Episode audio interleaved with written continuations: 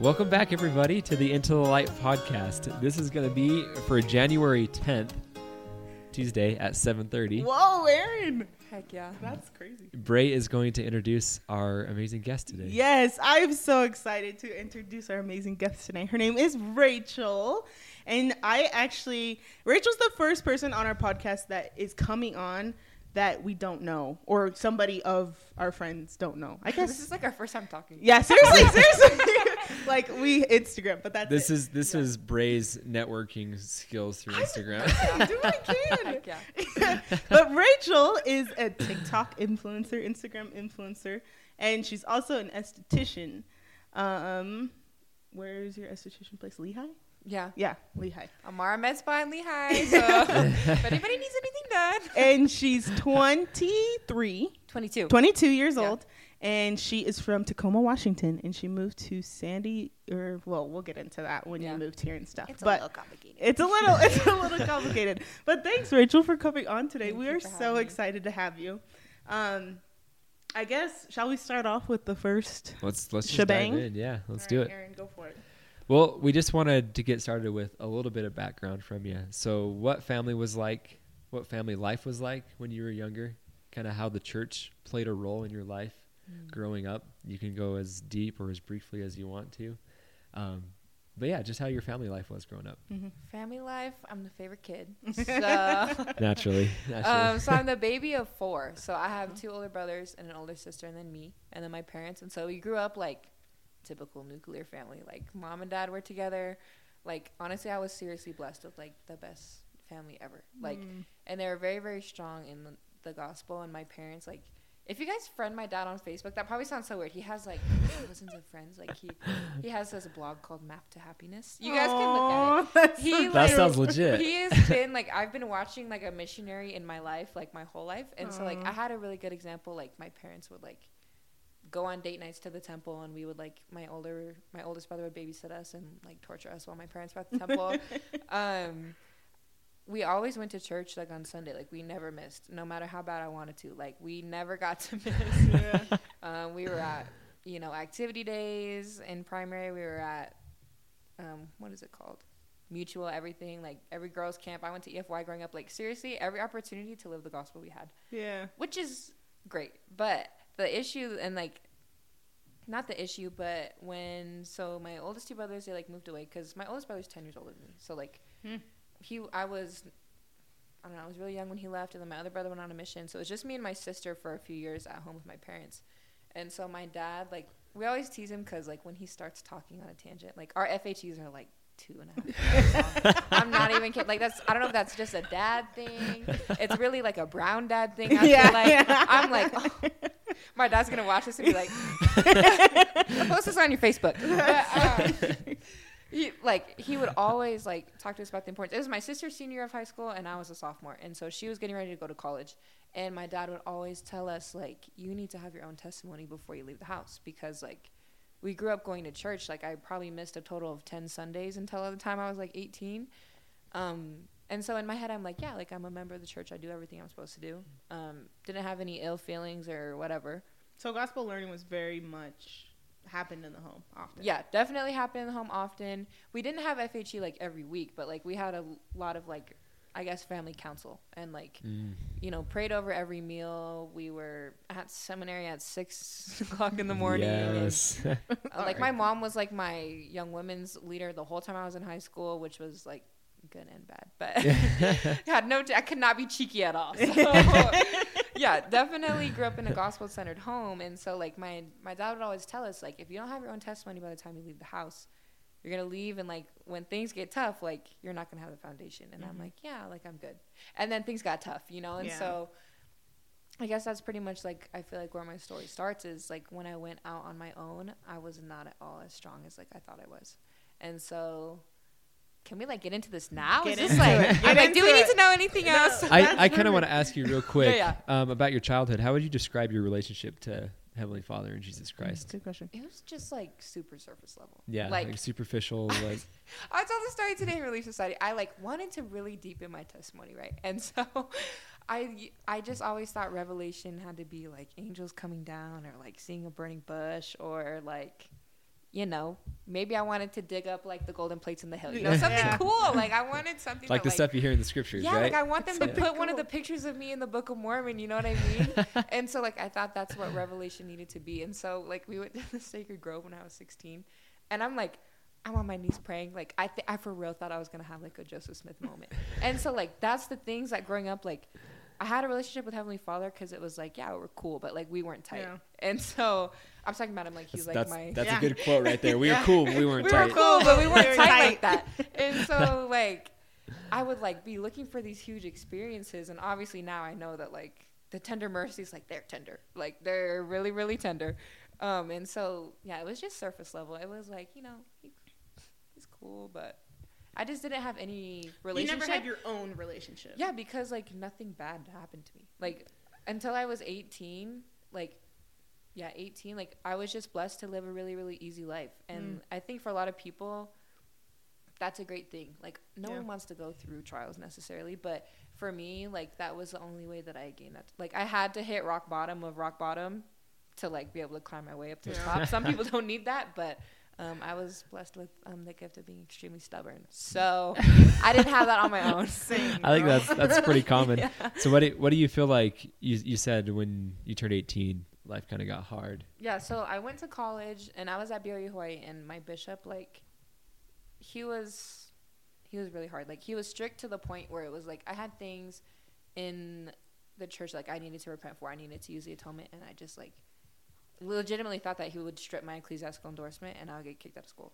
because Mm. I had seen that happen my first semester to a few of my friends and they're completely like inactive and anti now, which happens to a lot of people. Like they'll Oh, go through so a bad experience with a bishop, things like that. And so like I just was kind of put off by church. I wasn't like anti at all, but I was like, well, I don't want to go because I feel bad being there. Um, like I would kind of show up here and there because I needed my ecclesiastical endorsement, and Yeah. I wanted to keep going to school, um, kind of. But so I was like, I was just kind of like honestly lazy, and so like it was kind of like what my dad had warned me about. Like if you don't have that testimony, you're not going because like you need to be there and feel the spirit. You're gonna kind of fall off, and so I wasn't in the habit of really going to church. Um, my parents like still don't even really know that. I would like be sending my mom Snapchats acting like I was at church. Sorry. um, and then um, so that was my first semester of college, and then my second semester it was February. It was February seventh, twenty nineteen. Like I always remember that. Um, and so I was went to study with a guy from my school, uh, from BYU, and um, he comes to like pick me up because it's pouring down rain, and so he's like, "Oh, I'll just like pick you up. We were doing a project." So I'm like, "Okay, whatever." Um, and so like I get in the car and like immediately the vibes are off. Like smells like alcohol. Like it's just weird. Um, and so he starts trying to get like pretty physical, and I'm like, um, this is weird. Also, I'm 18 and he was I think 27. Mm. Um, so it was it was weird. Like I was uncomfortable, but I was like, okay, whatever. So like things kind of like calm down. We're just like in the car. I'm like, okay, are we gonna? What's going on? Um, so long story short, without like going into like crazy details, I was raped like right by the temple in Laie, right by BYU. Um, a person that I had never even really super talked to. Um, you know, my rapist, he's a member of the church. He's a returned missionary. He is sealed to his family in the temple, goes to church with them every Sunday. He's everything that he's everything good that like I feel like young girls that are 18 are like praying for to come be their husband, you know? Mm-hmm. Um he's everything that like surface level people want and think is perfect. And so I didn't already have a super strong testimony, but that completely just put me off from the church Yeah. because I was like, these are the type of men that are in power in the church. These are the type of Mm. men that are giving us revelation and things like that. And I felt like even though like I wasn't super active in the church, like I wasn't doing a lot of things wrong. Like Yeah. I just honestly was lazy and I didn't really like my bishop. And I was in college. I liked sleeping in on a Sunday. Like my word was at nine in the morning. Hello, I probably wouldn't even go now. Like Yeah. I would transfer my sorry, might transfer my records because I love our one o'clock, right? so I, it's like I wasn't really doing anything wrong, but I remember like during my assault, it was probably it felt like a lifetime, but it was probably ten minutes. You know, so Mhm. I'm I'm laying there, I'm like pinned down. It's like crazy that I can talk about it now. Sorry, this is like a moment of growth. I'm just realizing that I can like talk about it and like be okay. So I'm like laying there and pinned down, and I'm like saying like stop, stop, like I'm like crying, and obviously it doesn't stop. And I just remember, like I just kind of stopped trying to fight it. So I'm just like laying there, and I um, hadn't prayed in a long time, and I just like started saying a prayer. Like I was like Heavenly Father, like I don't know why this is happening, like, and I'm in like pain because. Like sexually, like if your body isn't ready for a sexual encounter, like It's for- not it's- ready. Yeah, like it's not ready, encounter. and like it hurts, and also like that was like one of the first times I had had sex, so it's like, okay, this is like crazy, um, and obviously the situation is pretty much as horrible as it could be. Mhm. So I'm laying there and I'm just like praying to Heavenly Father, and I was like, can you just make this stop? And like it didn't, and so then finally it does, you know, and I go back home and I am like, don't leave my bed probably for four days, like just told all my roommates like I'm I'm sick, and I only told probably two or three of my friends because I Mm. needed a plan B. I needed Yeah. emergency contraceptive because I'm like, um, hello, can you imagine me getting pregnant at Yeah. By a married man with kids? Like, hello. Oh, so, So- he was married and he had was kids married and had a kid, and his you. and his wife was pregnant. Oh my gosh! Yeah. Wow. I'm over here thinking I don't want to ride. I'm over here thinking I don't want to walk in the rain. Yeah. Little did I know, like my whole life would change because of that. So Oh. I was just like really, really upset, and like after that, like had no desire to go to church because, like I said, like who he was in the church, like things like that. He wasn't like a super like prevalent church person, but like knowing that like a returned missionary, priesthood holder, father sealed in the temple can do this, like Mm. I don't even want to know what the regular, regular people in the church are Yeah. like, you know. And um, Did you have like? I didn't Were have you a mad lot at of. God? I was super, super mad at God, especially when I was laying there, like praying for it to stop, and I'm like in excruciating pain, and I'm like, because I know, like, okay, when you pray, like you don't always get your answer right when you think you do, but I always thought, like, if this is a life or death situation, you better come through. Yeah. Like, yeah. I'm not asking for an angel, but I'm asking for you to give me what I need if I feel like I'm like, because I don't know, I didn't know like how intense things would get. I didn't know, like, I could have like died, like things like that, like Yeah. in my head i'm like this is life or death like i understand if i'm praying to like find my keys that i miss maybe it'll take me 20 minutes to find them Yeah. but you should be coming through right now and Yeah. he wasn't and so then i stopped going to church and like i didn't tell my parents i didn't because i i was really really scared and i didn't want to come home um, and so my parents didn't even find out for like two and a half years Did you did you kind of understand what had happened? Did it did it affect you in a like a shameful way, it affected identity based way? Yeah, mostly just because I was like, I shouldn't have gone, you know? And so the next day, the first person that I told was one of his friends because he was the only person I knew that, like, was a mutual friend because I didn't really know the guy. Mm. Like, super, like, well, you know, like, we had been, like, friends on Facebook. Like, Yeah. whatever. I had never really spoken to him. And so um, I knew that they spent a lot of time together, they were friends. And he was super shameful to me about it. Like, well, you know, he's like that with a lot of girls. And first of all, I didn't know Oh that. my And second of all, that doesn't make it better. Mm-mm. Like, hello, if a serial killer, like, or if someone murders one person, is it better because they're a serial killer and killed 20 people before? Like, where's the logic in that? And so I'm sitting there, I'm like, oh, whoa, I guess I should have known that. Like, I'm over here feeling dumb. And then also, I'm like, asking for help, basically. I'm coming to you like, your friend raped me last night. Like, my body hurts, my mental's bad. I literally, like, don't even want to be alive right now. I have no idea what I'm supposed to do. And also, like, that part of the island that we were on is super, like, small. Like, hospital is maybe 10 miles away. I don't have a car. Can't go to Foodland and, like, which is a grocery store and buy a plan B because everybody knows everybody. I'll probably Mhm. run into my bishop while I'm holding it in my hand. So, like, I was trying to basically ask him for a ride, and then he was, like, super weird about it. So, yes, I, at first, I was like, okay, this isn't my fault. And then, like, the first person I went to for help made me feel horrible about it. And I was like, oh. And also, it's like coming from someone that was my friend. So I was like, oh. Because normally, you know, sometimes your friends, like, they have your back even when they shouldn't. Yeah. Like, to Yeah. a fault. but I was like, okay, if my friend is telling me that I shouldn't have gone, I'm like, oh, I shouldn't have gone. Like, why would I even Um, do that? So, yeah, it felt a little shameful. And then, you know, I was like, well, I shouldn't have even gone with someone that's married and things like that. And like, I still think that. Like, I don't think like married people should be hanging out one on one with, you know, people that are not their spouse. But I was like, well, I'm just getting picked up because it's raining outside, you know, like whatever. And so, I don't know. I would just, I felt like at peace with myself. But then when I would be by myself, I was like, I must have done something wrong because why would that happen? Yeah. Because, like I said, I wasn't living in sin or anything like that. And so then I really wasn't going to church and I didn't tell my family what was going on.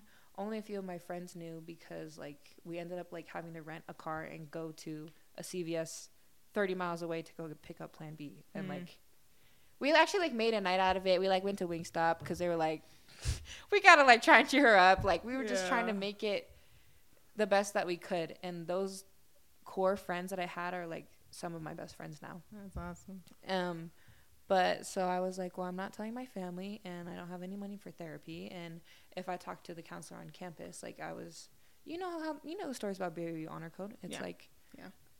which is its own. We could do a whole podcast about that. So it's like, put that in the notes. We'll put it in. the And notes. so I started um, just like trying to find my own ways to numb out the pain because I was like in pain, like emotionally, spiritually, and I was in a relationship at the time with someone that was back home, Hmm. and I was supposed to marry him the next summer, like had the ring and everything, like we were supposed to get married, and so I broke up with him two days after that, after my um, assault. after my assault because I I didn't I never told him. I'm sure he knows now from social media because I've been so open, but I couldn't call home every day and like pretend that I was good knowing that knowing what I was going through. So then I'm going through this breakup. We were together for years. Like met when we were 14. And so I'm 18 like I'm fresh off this breakup for this person I was supposed to marry. Like I called him and just broke up with him on the phone and then never came home for a year. So I'm going through this breakup. I'm dealing with all the effects of an assault and like being raped, like physically, emotionally, mentally, and then spiritually, like I'm completely in the dark. And so I, you know, my friends are like trying to make me feel better. And we just start kind of like drinking and like partying, doing things like that.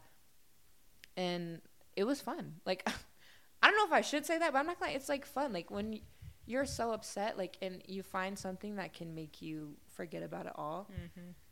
Like, so we would That smoke outlet. yeah, we would smoke and we would drink and like for some people after they're assaulted they become like either like super put off by sex, some people become like hypersexual. So I was like, well, I just want to take control of my body, so I would be doing, you know, promiscuous things and, you know, sleeping with people, things like that because I just had no control over anything it felt like. And I was like. Mm-hmm. "Okay, if I can decide like it was like well, someone had sex with me when I wasn't ready.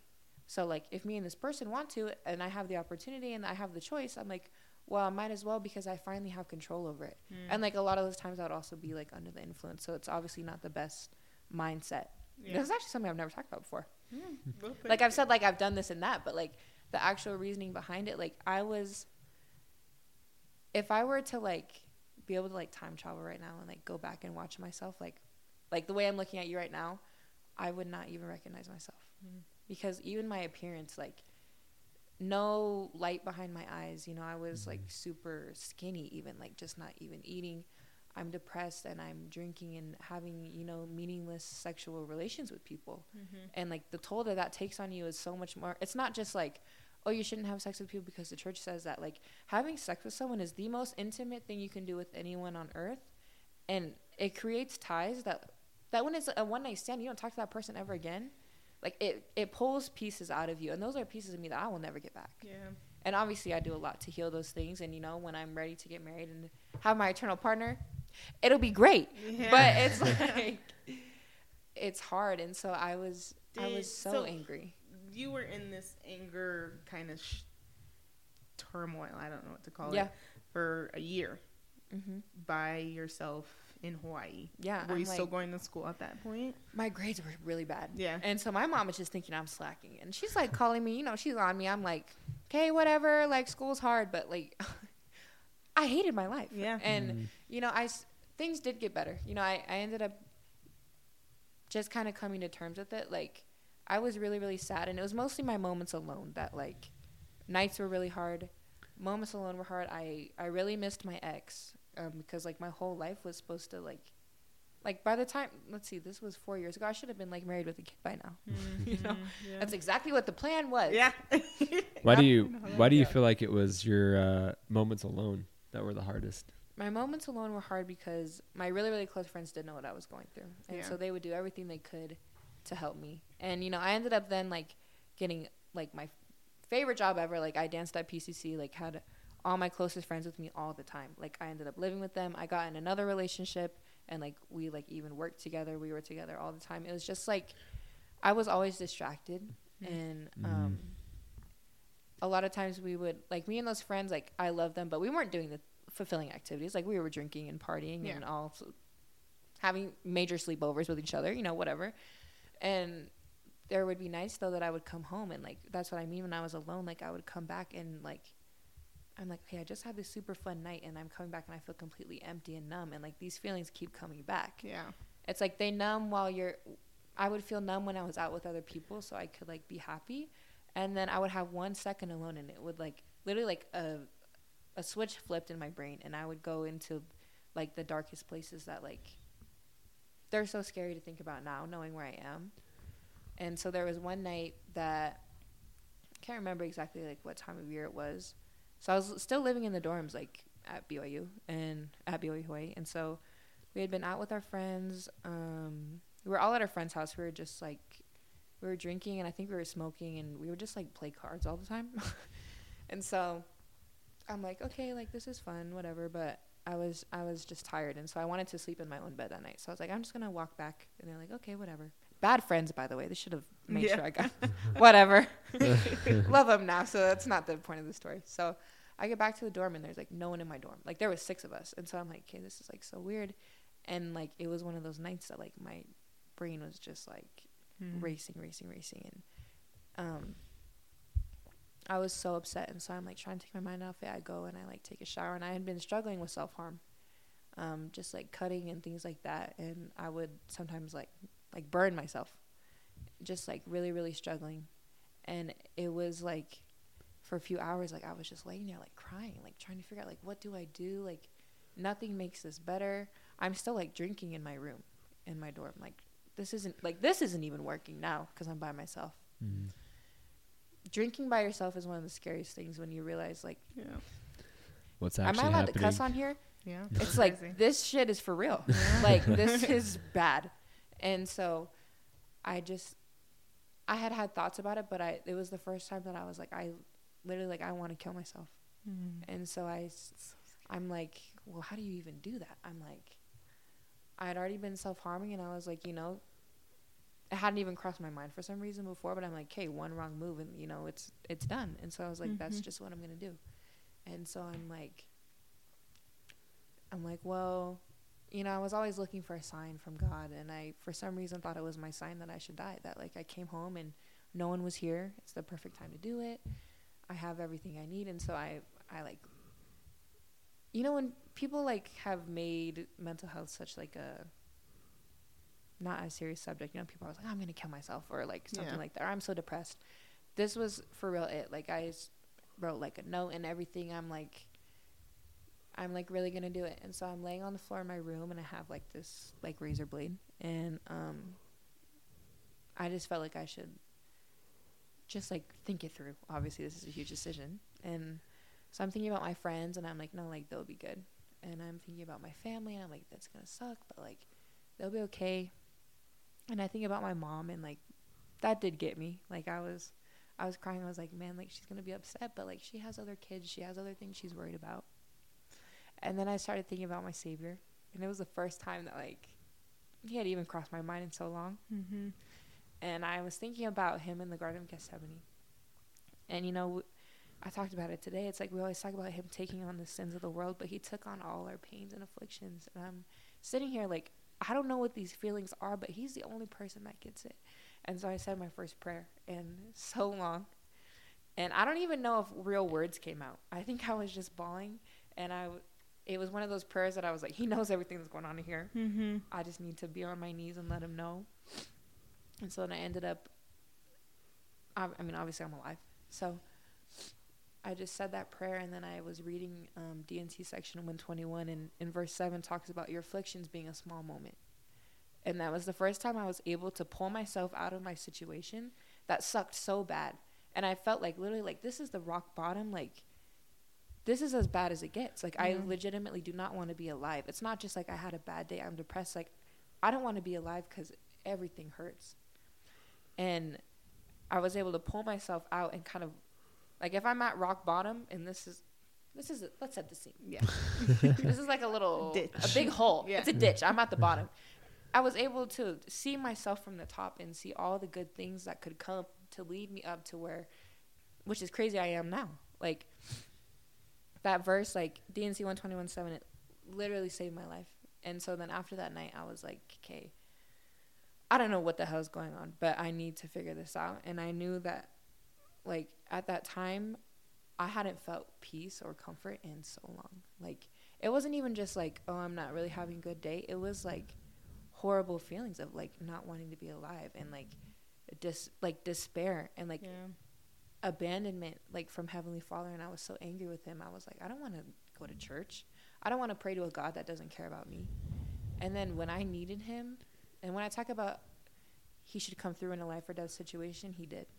And so that to me i was like okay i needed to go what i went through because it brought me to this point. Hmm. and so i knew i needed to make changes and it took the past two and a half years to make those changes because it wasn't like i just stopped partying the next day. It was still fun. Sorry. Yeah. yeah. and you know i was i wasn't surrounded by the the best people. And so like that last year that i was in hawaii it was like i wasn't super active in church but i wasn't i would still pray all the time by myself. So like i wasn't really going to church. I didn't care to go to any church activities didn't care about the temple anything like that. But i knew that like i'm only here because like literally had a coming to jesus moment and he saved me like and so we had that relationship. And so then I moved here and I was like, okay, I'm going to start going to church again. So that's when I started going to 220. So you moved to Utah after Hawaii. Yeah. So then during COVID, I just moved here because it was super cheap. And so my brothers were already here and I came to visit. Um, me and my boyfriend at the time came to visit and then we ended up moving here because it was so cheap. And so like, it was like the first time in life I, I was like, hey, I have a new kind of clean slate. I'm not surrounded by those people anymore. I don't have to Yeah. drive past the place that I was raped every day on the way to the temple. You know, it's like it was too small of a place for me to actually heal fully. So I came here and I was like, okay, like this is great. And um, one of my old friends from Hawaii, she um, went on her mission when we were in college, and then she came back and ended up moving to Utah. And she was like, you should come live with me. And um, the other two girls were companions with her on her mission. So I was, they're all fresh off their mission. I'm coming in. I'm like still you're like I want a fresh I'm still like drinking and everything. I'm like trying to figure out. I'm like, okay, this might be as fresh as it gets. Like yeah. everything that could be going right for me was going right. Yeah. And um, I started going to church, and I would just kind of you know go for sacrament, leave, go to McDonald's, whatever. And um, then I went through a really bad breakup, and um, with the guy that you came and with the guy that I moved here with, yeah. And so that was August of 2021 that we broke up. And so it it set me back again because I had a lot of unhealed trauma that it was kind of like life got better, so I just didn't really think about it. Um, and then when I felt like I was alone again, like all of those thoughts started coming back. Mm-hmm. And so I was like, hey, I want to like keep going to church, but then I was using substances again, and that was something that I really, really struggled with. But it was a completely silent struggle, and that's why like Yeah. my assault sucked. But the past two, no, the past like year and a half or however long ago that was, like that's what's been really hard is because it was completely alone, and so I'm.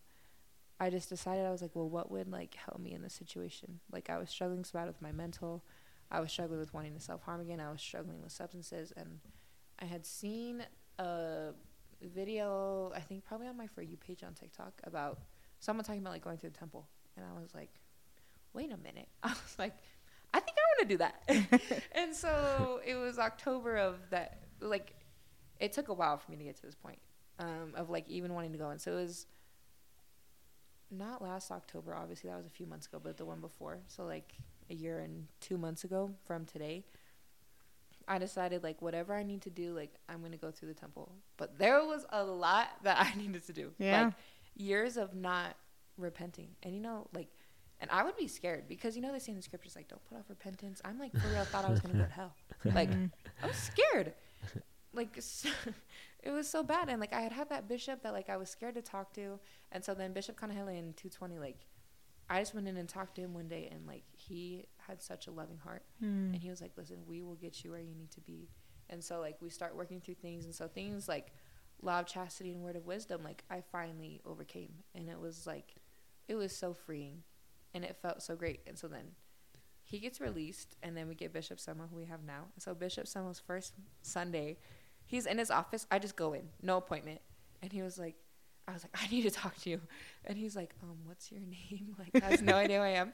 I start crying. He goes, he closes the door. He's like, oh, okay. and so he like closes the door and I just start crying. I'm like, Bishop, I want to go to the temple so bad. Like, that's all I want.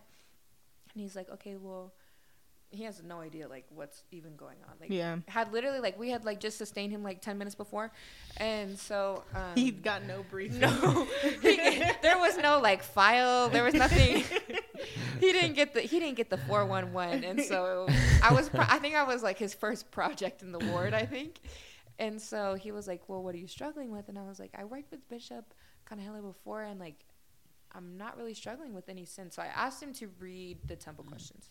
So he read me all the things that they ask, like, "Are you paying your tithing? Are you obeying the law of chastity?" Things like that to get in the temple. And he's like. I feel like you're good. And then I just start crying again. And I was like, Bishop, I'm not taking sacrament. And he was like, Why are you not taking the sacrament? Like, I made that decision for myself. And I was like, My mental health is so bad. Like, I don't feel like. I was like, I know this isn't a sin that they talk about in the scriptures, you know, I'm and I'm not breaking commandments. So technically I can go in the temple, but I don't feel worthy because I hate myself. Mm. And um That word worthiness. That's, yeah that's so key. worthiness is like the worst word that ever existed in the church i feel like because it's not we need to realize it's not flawlessness you know what i mean and so and so i'm yeah Um, if you don't mind me asking, how Mhm. was your process with um, your former bishop? Like you went from drinking and law of chastity issues and just Mhm. at a horrible state, and then you get this new bishop, and it's like, well, I answered all the temple questions, right? Like, Yeah. how was that from A to B? How did it was that? it was scary because like i didn't even want to go to bishop Kanahele in the first place Mm-hmm. but i had been in the ward for a long time then and so i knew like how loving he was i'd heard so many stories of people in the ward and i'm sure you've heard Yeah. the same stories and so i went in like knowing and i also wasn't attending byu anymore so half my worry about getting kicked out of school i was like well god already knows what's going on so i might as well go get it fixed you know like i don't have to worry about any retribution from like an outside institution Yeah. it was just me and Bishop and the Lord. And so like I felt really confident in that and I was really, really sad when he got released. Like I like cried because I was like, I'm so close. I thought that I would have to start over. And um when we like went up to when Bishop Summer like went up and he bore his testimony, like I was it was around the time that the wards were getting divided anyway. So I was like, maybe I just shouldn't even be in this ward. Like this is just not even worth it. And then I was just gonna start either going to a different ward or just like go back to the. I don't, I don't know if I'm allowed to say this, like the crappy home ward back up in Sandy, right? and like with all those, anyways, and so, um, and so like when he went up and bore his testimony, they're like, I just felt like this is where I should be, Yeah. like it'll work itself out. And I talked to Bishop Kanahele, and he was like, No, like Bishop will help you, and so that's why like as soon as that meeting was over, skip Sunday school. Sorry, skip Sunday school. Went into his office, and I was like, I need you. And um, so he's like, so you're struggling with your mental health. Like, why do you feel like you can't enter the temple? And I was struggling really bad with self harming. Like, Mm. c- like, still have all the scars on my legs to this day. Well, this was not even that long ago, but um, and so he like was asking like pretty much what led up to that point and I, I told him kind of a brief version like in between bawling my eyes out you know? And i'm like if our body is a temple and i'm and i'm sitting here degrading my body not in not in the form of drugs and alcohol or sex but like literally myself because i don't Yeah. love i don't love myself i don't love the body that that god gave me how can i go into the temple? And i said and how am i supposed to sit here and take sacrament? That's why i stopped taking it. And he mm. said you should be taking the sacrament there's nothing you're doing that I would tell you you couldn't take it. And he said, if anyone needs to be in the celestial room and spending time with God, it's you. He was like, I'm not, I'm not going to punish you for wanting to spend time in the temple and Mhm. become close to the Lord because that's the one thing that you need right now. Because, you know, I've been in therapy for a long time now. He was like, you're in therapy, you're doing what you can. But he was like, sometimes, like, all you're doing isn't enough. He's like, so the temple, he was like, you're the perfect person that needs to be in the temple. And so that's why I just really, really honed in the past like six months because I was like, okay, I can do this. We just had so much fun with Rachel this episode that we wanted to give y'all a part two. If you guys tune in for next week, we'll have that ready for you. Thanks for tuning in to Into the Light. Bye, guys.